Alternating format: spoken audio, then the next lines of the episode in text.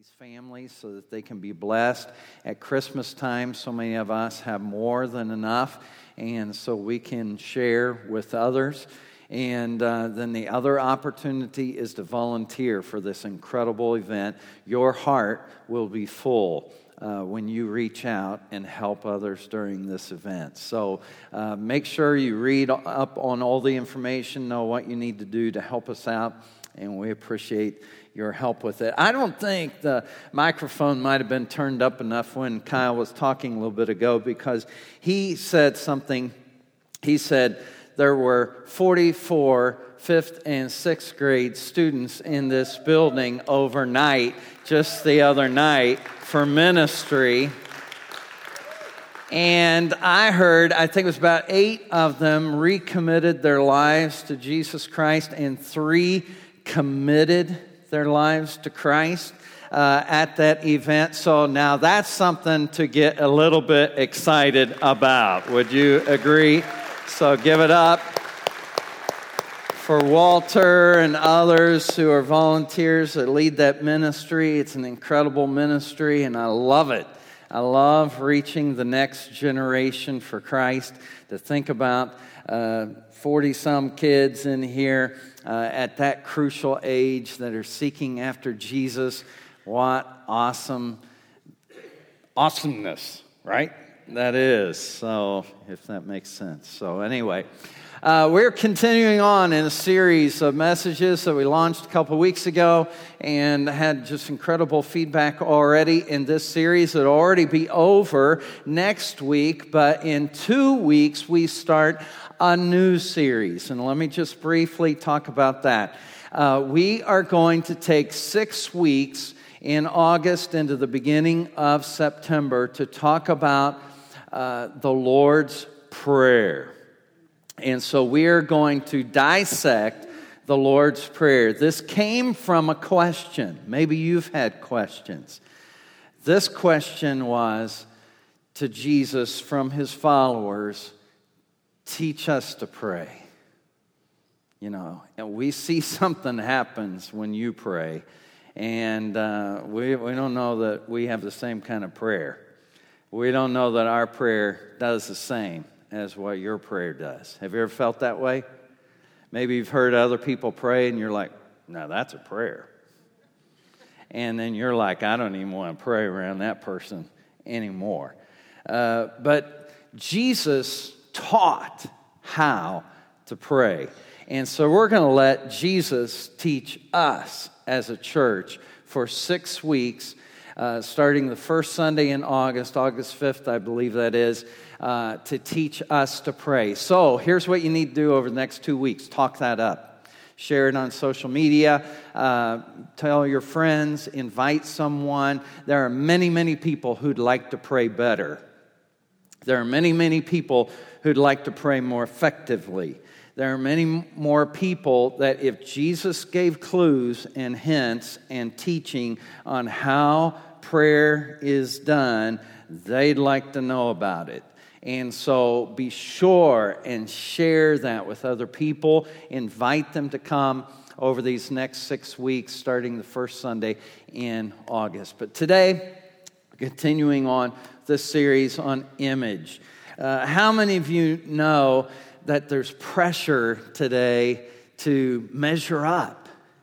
Right? I, I don't think there's ever been a culture more concerned about how we measure up against others. And especially with social media, we just have so many outlets to compare ourselves to other people. And I like what someone said uh, we're comparing our behind the scenes with their, uh, you know, front roll or front reel uh, tape that they put out there. You don't know that they had to take, you know, 200 pictures before that one. Uh, that they posted. You don't know they had the big fight of their lives before they started smiling and uh, putting that picture out there at Disney World that looked like they were having the best time of their lives, when in reality, that wasn't what was going on five minutes before. You know what I'm saying? But we compare ourselves to that, and if we're feeling bad about ourselves, and then we check out social media and say, yeah, I should feel bad because look how great their life is.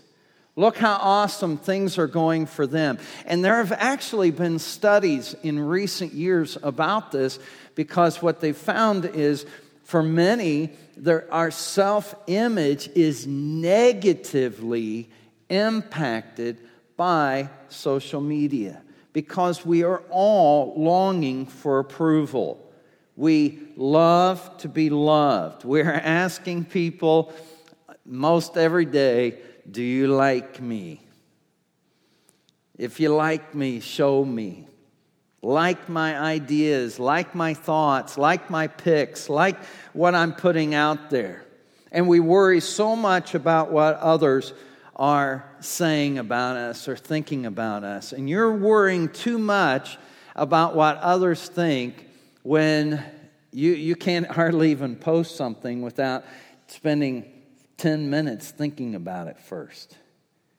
And should I edit this? And maybe I, I should delete it.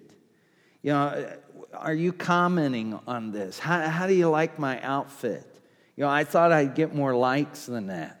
How about my new shoes? How about my hairstyle? How about, you know, uh, my new self image that I'm trying to portray out here?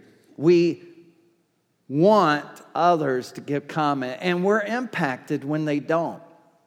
You know, for example, maybe uh, you know if you got the iPhone and you know that somebody's texting you back because the bubbles, right, uh, appear on your phone, and you thought, oh, and then they go away, and it's like, what are you doing? You know, you were just typing. You were just texting back to me. You were just, and then they still don't. And five minutes pass. And you're like, what is up with this? You know, why, why aren't, am I not important enough? And we start questioning our, ourselves. You know, you can compromise things when uh, your value system, because of what you want others to view you as. You know, your boyfriend says, you know, hey, I love you, baby. Oh, there'll never be anybody else but you. And if you really love me, then you'll do this. And, and there's a, a compromise that's being asked. You know, jokes at work or language that's used, or maybe to get in debt like your neighbors are in debt uh, so that you can keep up with them. Or perhaps you hesitate sharing your faith at school or at work because you don't want to be the weirdo. You don't want to be the one that's so spiritual and, and whatever. And, you know, if they really want to come to church, they see it, they drive by. And, you know, who needs to invite them anyway? And, and, and you know, who needs to really uh, pray with people at work or, or at school? And we care so much about what other people think. Uh, had a friend one time that shared this, and, and she used this. We laugh about it still to this day. It's been a few, several years ago. But she said, You know, they're like cottage cheese. And Rochelle was like, What do you mean, cottage cheese? And she said, Well, you know, cottage cheese is not really a thing so much until you put it with something else. And then you can put it with fruit, you can put it with different things and salads and stuff like that. And all of a sudden, then everybody likes it. But really, it's just kind of neutral. And so she just referred to people as cottage cheese. And so Rochelle and I sometimes will say, cottage cheese.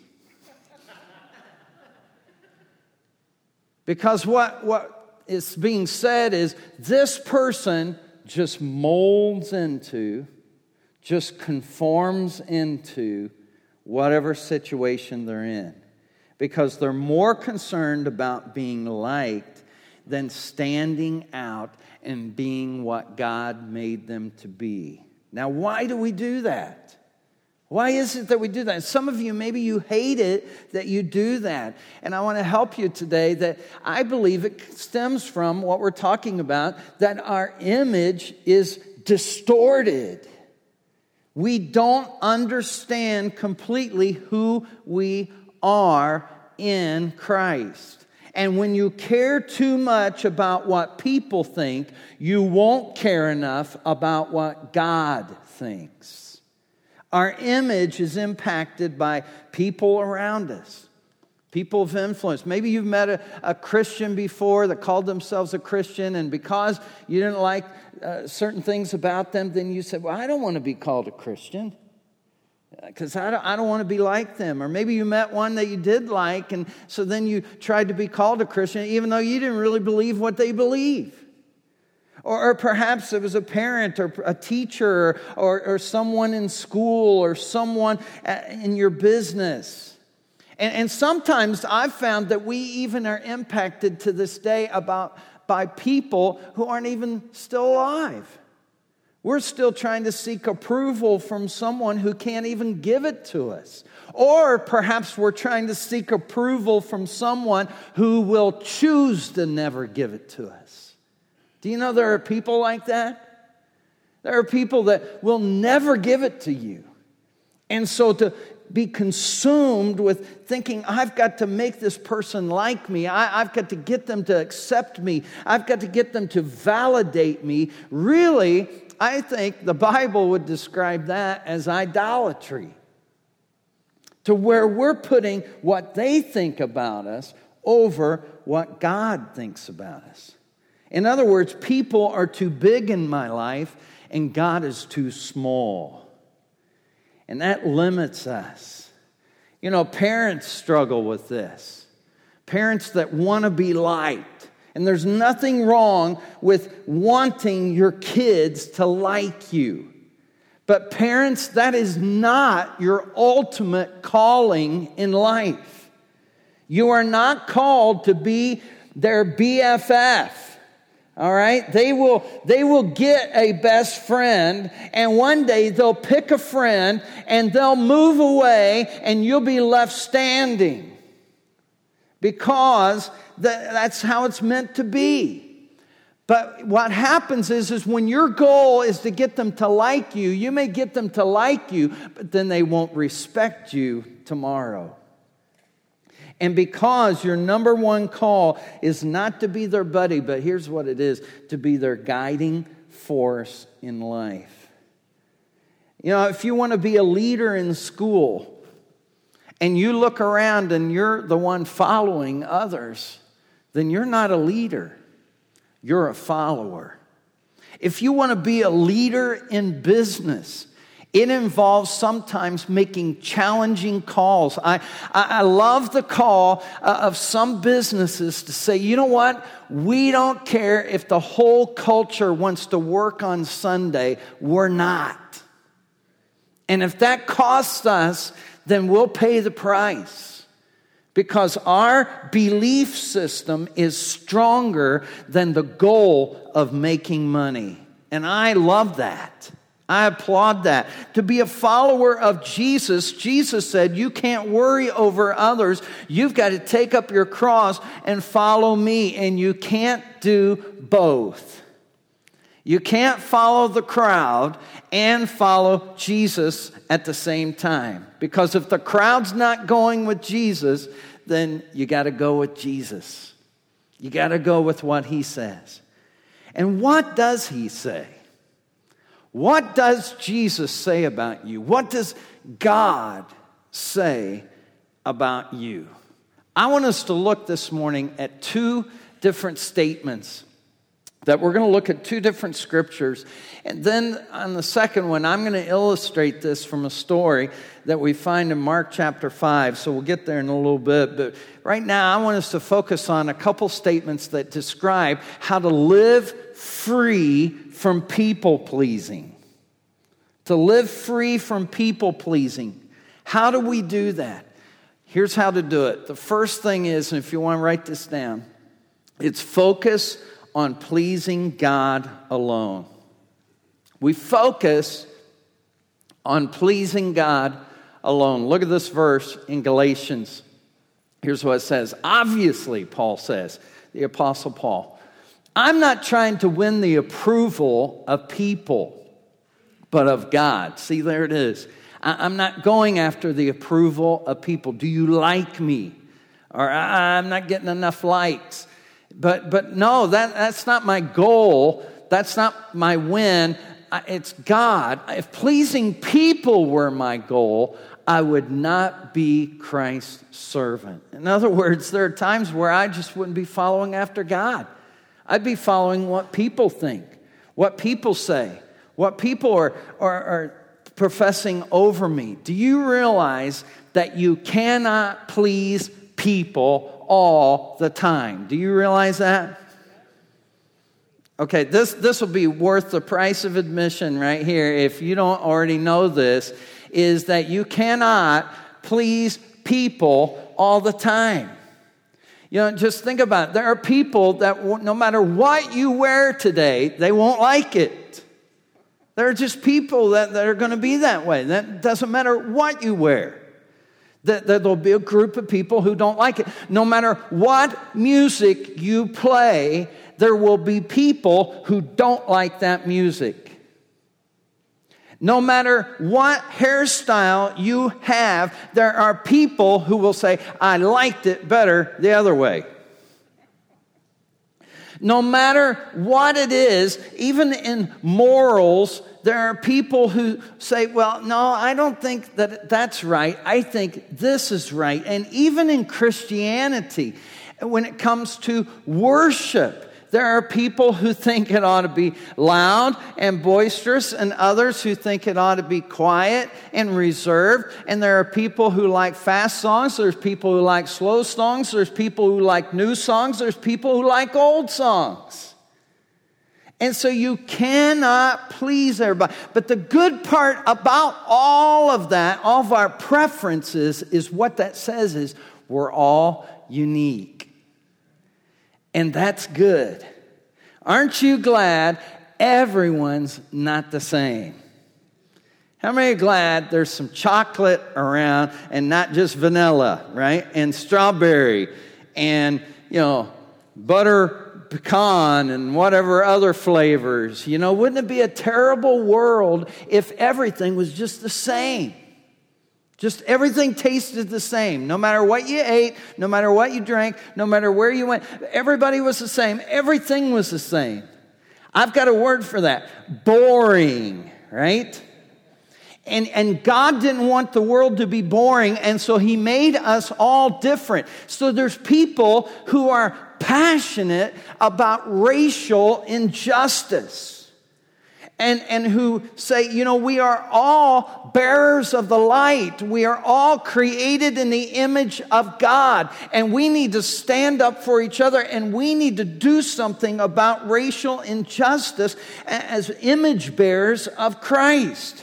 There are others who are just as passionate about the unborn image of Christ who say, you know what, we've got to stand up for those who are silent, who cannot speak for themselves. You talk about separating children from their parents. How about the thousands of voices that are not heard of children who are separated from their mothers and destroyed all the time?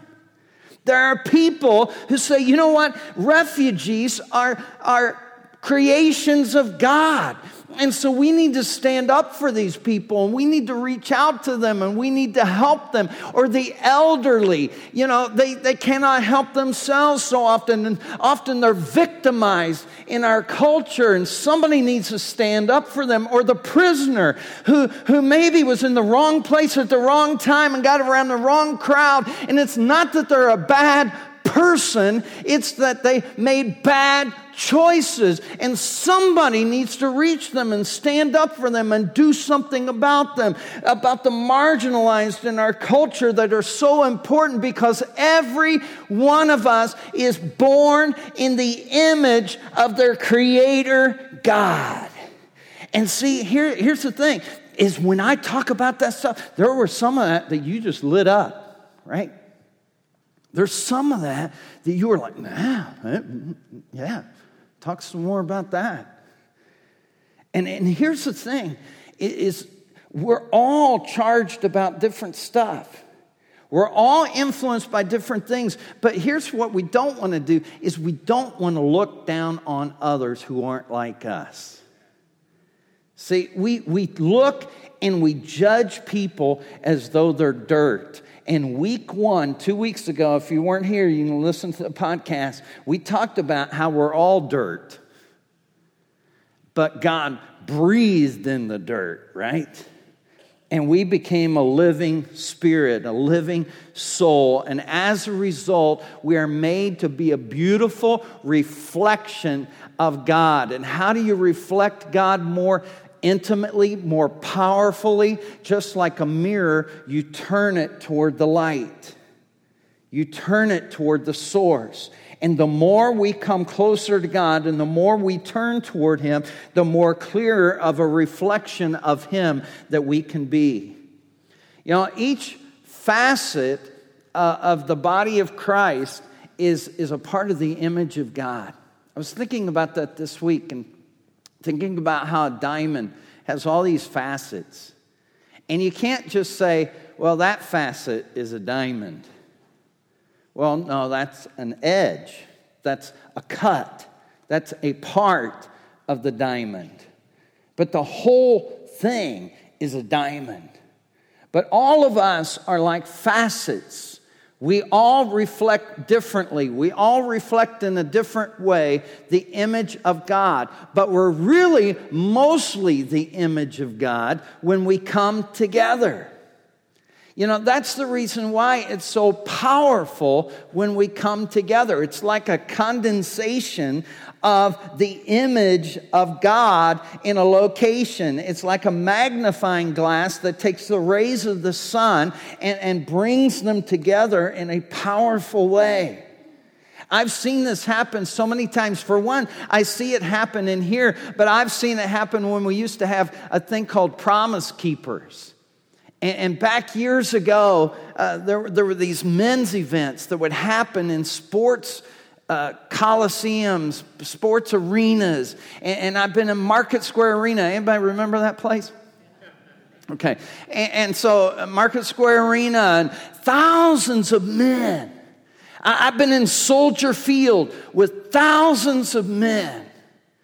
I've been in Washington, D.C with approximately 1 million men who came there for this huge Promise Keeper event. And it was incredible as I stood there in Washington, D.C., with approximately 1 million other men of faith singing, How Great Thou art. You talk about power. You talk about awesome. You talk about, mmm, that, that, sing that. You know, I mean, when you got one million men singing the same song at the same time, it's powerful. And see, when we get together, that's the reason why it's important to get together because it's like a condensation of the body of Christ. You know, God looked down and He says, Now the man and the woman are a reflection of me. Not one or the other, but both. And as we come together in his image, see, it's really the picture of the image of God is a group shot. It's all of us coming together. And that's the reason why it's so important not to look down on other people because they happen to be different. And also, it's because, it's because of this that we cannot try to conform to be like somebody else. God created you to be you. And if I'm trying to please other people, I can miss trying to please God with my life. And here's the second thing to write down is to live from God's point of view. Live from God's point of view. Because I'll tell you this things look different from a different perspective. Have you noticed that? I did a wedding. Uh, this has been wedding season for me. I've done a few weddings recently, and um, we were doing this one. It was at golf course a week or so ago outside, and so they said, you know, they were describing what we were going to do and where we were going to line up and, and how they wanted to, the, everybody to face. And they said, now, you know, we couldn't bring all the chairs out onto the, you know, uh, onto the golf course today, but tomorrow they'll all line up with those two little poles out there. And here's two little yellow sticks out there. And so I'm looking at them. And from my perspective, it looked like they were lined up so everybody was going to face this way. And so I'm there, you know, I'm in charge. And so I say, hey, everybody, you know, see where the sticks are? That's where we're going to go. That's where the chairs are going to be. So we're going to like zoom out this way and come in toward the sticks. So then I said, okay, me and the groom will lead off here, and then the rest of you follow suit. But you go, you swing out because we're going to come from the front. You guys come from the seats. Well, I get out there, the sticks aren't anything like I thought. The sticks are pointed this way. But from my perspective out that window, it looked like they were this, like this. But in fact, they were like this. And it's just that one was a little bit taller than the other and gave the image uh, of what looked like they were lined up differently. And so when I get out there, here's all these people going way out. And I'm like, no. you know, this way, this way, over here. Here's where the chairs are going to be. You know, I made a mistake because it looked different. First Thessalonians chapter 2, here's what Paul says. On the contrary, we speak as those approved by God to be entrusted with the gospel. We are not trying to please people, but who? God who tests our hearts. We're looking to be approved by God. In other words, we are living from the approval of God instead of for the approval of other people. So much of our lives, we're worried about what other people think of us. You know, there's a powerful story of self image that I, I was reading recently in Mark chapter 5. And, and the story goes like this there was this woman who had uh, a flow of blood. Uh, one passage or one translation says, but I like how the King James, the old King James, says it. It says this woman had an issue of blood. How many have ever had some issues in your life, right? You know, and how many are lying right now because you didn't raise your hand, all right?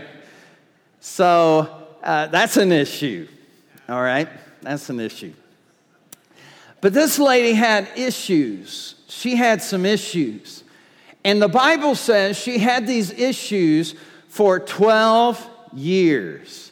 Now, I want you to understand that this flow of blood, whatever it was in her life, uh, today, it might not be as big a deal as what it was then, but here's what made it such a big deal back in the Jewish culture is because in the book of Leviticus, uh, there were rules about uncleanness and, and, to keep people from spreading disease and things like that. They didn't even know what germs were. Of course, nobody did until about the 1800s but, but God knew about it. And so God said, you know, you need to keep yourselves away so that, you know, you won't spread the disease and things like that. And, and so God puts all these rules down. And here's what it was when people have this issue of blood, you got to stay away from everybody.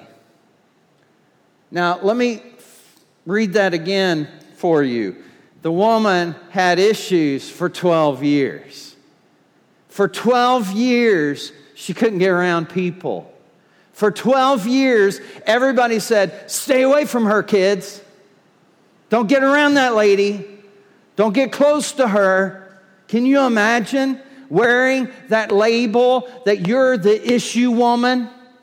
You're the one, maybe in your family, that's the reason why you, you don't even like go home for Christmas. You don't like to go home at Thanksgiving. You don't like to go home for different things because you're the issue kid. You're the issue one. You're, you're the one that didn't finish school. You're, you're the one that got pregnant too early. You're the one that couldn't hold down a job. You're the one that can't maintain your weight. You're the one that's unhealthy. You're the one that's all screwed up in the head and whatever, and all those things, all those labels that people put on you. And maybe it's not been 12 years, maybe it's been longer than that for some of you. But for this lady, it was 12 years that she was cut off, that, that everybody was, whoa, whoa, there she goes. Get away. And she'd walk by herself. But the Bible says she heard about Jesus. I don't know where you were when you heard about Jesus, but maybe you're here today and you've never really heard about the true Jesus. I'm not talking about church. I'm not talking about joining a church. I'm not talking about religion or some religious practice or whatever. I'm talking about Jesus, the full representation of God Himself in bodily form on this planet as history records 2,000 years ago. And she heard about Him and that He's here in my town, in my community, and he's passing by right now. He's coming this direction.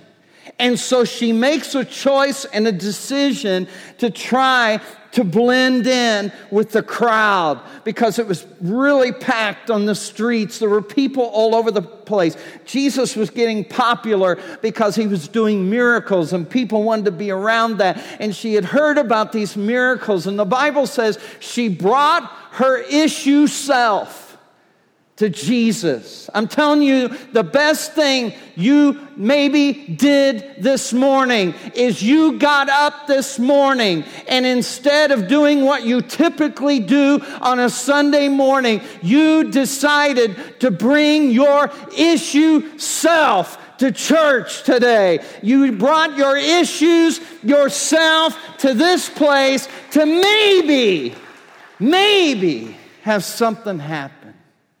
And she pressed through the crowd. See, everybody was so focused on Jesus, they forgot who she was. They didn't know who she was. They, they, they forgot to say, Get away, get away, get away, get away. And, and so she gets closer and closer because here's what she believed. She believed maybe, maybe this guy can do for me what no one else has done for me because the Bible says she spent every penny she's got with doctors and others to try to get better, but instead, in 12 years of time, she has gotten worse. But maybe, Maybe Jesus. See, some of us say, oh, oh, oh, what's my horoscope say? You know, I wonder, maybe I need to go get a psychic or something to, to kind of help me. Maybe I need to go see someone. Maybe there's someone who can kind of look into the future for me. Maybe there's someone who can make life better. Maybe there's somehow, maybe this boyfriend, maybe that girlfriend will help me feel better. Maybe, maybe then I'll be a whole person. Maybe there's someone else, but she looked to all these others and they left her empty and broken. But she thought maybe Jesus can do something about it. And I love her faith because she said, if I just touch the hem of his garment, maybe I'll be whole. You see, maybe, maybe she was also protecting Jesus. Maybe she was saying, you know what? Anybody I touch, not only am I unclean, then they're unclean. And I don't want to make him unclean. I, I don't want to mess him up. Seems like he's got a good thing going. And, and so I'll just, I'll just kind of touch the hem of his garment. I don't know what it was in all of the thinking, but what I do know is, is all as it takes is one hem touch of Jesus. All I know is, is one little finger of Jesus has more power than any psychic, any horoscope, any boyfriend, girlfriend relationship that's going nowhere, any situation in your life where you think money can fix it and it's not fixing it. I'm telling you, one touch, one little touch of Jesus can do more than anything else. How many know what I'm talking about? Maybe He's touched you in your life. You know what I'm talking about. And she thought, if I just touch him, and the Bible says she did, she reached out, touched him, and she knew in that moment. See, see, when, when you get what God has to offer, nobody has to tell you. See, when, when you've been forgiven, when you've been washed, when you've been cleansed, when your shame has been removed, when your past has been separated from you, when you have been touched by the power of Jesus. How many of you know you don't need a book, you don't need somebody to say, I think he touched you. I think maybe you got something today or whatever. You don't need that. How many know I'm talking about? You know what it's like to be forgiven, washed, cleansed, freed from your past. And she knew that she was free, the Bible says. She knew she was free, but oh, you know Jesus, right? He ain't gonna let it go. He is not gonna let it go. He is not going to let her just slide back. He is not going to let her slide back because for 12 years she's been practicing a label on her life unworthy, unclean. Get away from her. She's not, she's not what we hang around, she's not what we approve of. For 12 years, she's lived. How many know, even when Jesus touches your life, sometimes there's still some stuff there? Anybody, any real people in the house today? One, one Sunday, we'll just have all the perfect people sit in one section, all right? We'll just have polished halos and different things. And, and so it, it all, it's not all gone, Jesus knew. And so said, he stopped and he says, Whoa, whoa, whoa. Somebody touched me. And the disciples are like, Seriously? What, what do you mean? And he's like, Somebody touched me. I, I felt virtue go out of me. And they're like, Everybody's bumping into you. What, what do you mean somebody touched you? And he looked around. He, she knew that he knew. She knew she was in the presence of someone bigger than any psychic, than any horoscope reader, than any doctor, any person of any status that she'd ever been in before. And she said, Me. And he said to her, Listen to this. I love how it says this. I think it's verse 34 of Mark chapter 5. It says, Daughter. Don't you just love that? Jesus could have used all kinds of language. He could have called her woman, he could have called her all kinds of things, but she needed something better than that. She needed to know who she was really. You're not your issue. You're not your disease. You're not your situation. You're not your separation. You are not all the things that people have said about you over the 12 years of time. You are daughter. You are daughter.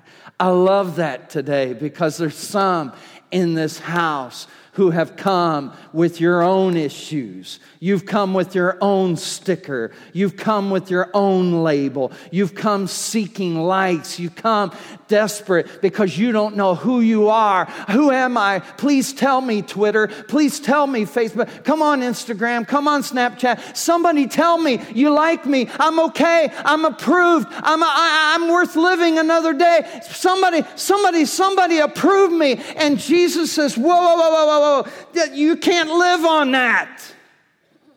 You, you can't do that. You can't please people. There's no way that you'll ever please everyone. But how about this? Just please one person. Just live for me and I'll approve you. And my approval of you is worth more than a hundred, uh, two hundred, three hundred, 800, 8,000 likes on your account. It doesn't make any difference what you're going through today. I'm here to tell you that regardless of your issue, if you'll press through the crowd, if you won't worry about what other people think, if you won't worry about what are they going to say if I raise my hands, what if I get emotional? What if I start carrying my Bible? What if I start reading during lunch hour? What if I'm caught up in Jesus and, and all my friends think I'm weird or something like that? You start pressing through the crowd, and one touch of Jesus on your life and the words of Him speaking over you, son, daughter of God, you are a child of God. Hallelujah. That's who you are. That's who you are. And today, I want you to believe that. I want you to receive what Jesus says over you, what He speaks over your life. Let's pray. Father, we thank you this morning that we are more than our issue. We're more than our hang ups, our hurts, our past. We're more than what other people think about us or say about us, or what you say about us. And that's what's important. Maybe you're here today and you say, Craig, I battle too much with what people think. It's too often at work or maybe at school that you don't speak up for God or you don't share your faith. Or maybe you're overly sensitive about what others comment and say about you. Maybe you're here today and you say, Craig, I just want to be free from that. I want to just live for an audience of one person. I know I cannot please other people all the time. It's just not going to happen. But what I really need to be focused on is just pleasing Him. And I want God to be pleased with my life. I, I want to live like a son a daughter of the living God, uh, of the Most High God, of His power, His presence. I want to I want to reflect His image to others. I want to shine light everywhere I go. If that's your prayer, would you just raise your hand with mine and just say, Yes, that's me today. I, I just want my light to shine. I, I want to be used of God. Father in heaven, I thank you that you take our inconsistencies, the times where we even should have spoken up and we didn't. And we didn't act in boldness. We cowered down because of the crowd. God, help us to be free from fear the fear of other people, the fear of disapproval, the fear that holds us back from being who we really are. And so, God, today, Free us from being molded into the image of the world and help us to be more molded into your image of who you are. And, and so, God, just forgive us for any idolatry, forgive us for, for any uh, image issues that, that have held us back from being all that you want us to be. While we're still praying, there may be people here that you're not living for God above anything else. And maybe one of the reasons is, and I know this can be a reason, is you, you think you've done too much wrong. And, and how could God forgive you? Or, or maybe you just think you're always going to be that way. I'm just always this sin. And maybe you're wearing a label today a label of some sin, some particular sin, and, and, the enemy's convinced you you'll always be that, you'll never be free. So why give your life to Jesus? You're just always going to be the same. And, and maybe you're here this morning and you just need Jesus to pull that label off, and you need Him to put a new label upon you of son or daughter of God. And in God's mercy, He sent Jesus to be the sacrifice for you. It's not about you being perfect, it's about Jesus, the perfect Son of God, coming here and dying in your place. And if you receive Him, here's what He does. And the Bible even promises this. And I can tell you from personal experience it happens. He supplies the power to become a child of God and He will supply the power. It's not about your power, it's not about your strength, it's about his strength in your weakness. It's about His abundant power touching your life. Just like that woman, it wasn't about her, it was about Him and the power that went from Him. And today, I believe that same power is here to touch your life. And if you need God's touch, if you need to come closer to Him, if you need to reach out with all your issues and say, Oh God, I don't know if I'll be any different when I leave here, but I pray that I would. I pray that you would help me. I pray that you would strengthen me. And maybe it's just a simple little prayer like that. If that's your prayer today, would you just raise your hand and say, Yes, I know I need God's touch. I need Jesus in my life. Yes, I see those hands back here. Several over here. God bless you. How many others? Yes, over there. God bless you. All right, several hands have been raised around the room. So uh, here's what I'd like for you to do, Crossroads families. Just pray this prayer with me right now. I believe the same power that raised Jesus from the dead is going to come alive in your life as you pray this prayer. So just pray it with faith. Just pray it after me. Everyone praying, just say, Dear Heavenly Father, thank you for sending Jesus to die on that cross for me to pay for my sin. And I know I've sinned, but I want to start over. So please give me a fresh start. As I reach out to you, I ask for your power to transform me. Change me into what you want me to be, what I can be in you. And I believe in your power today to make me new.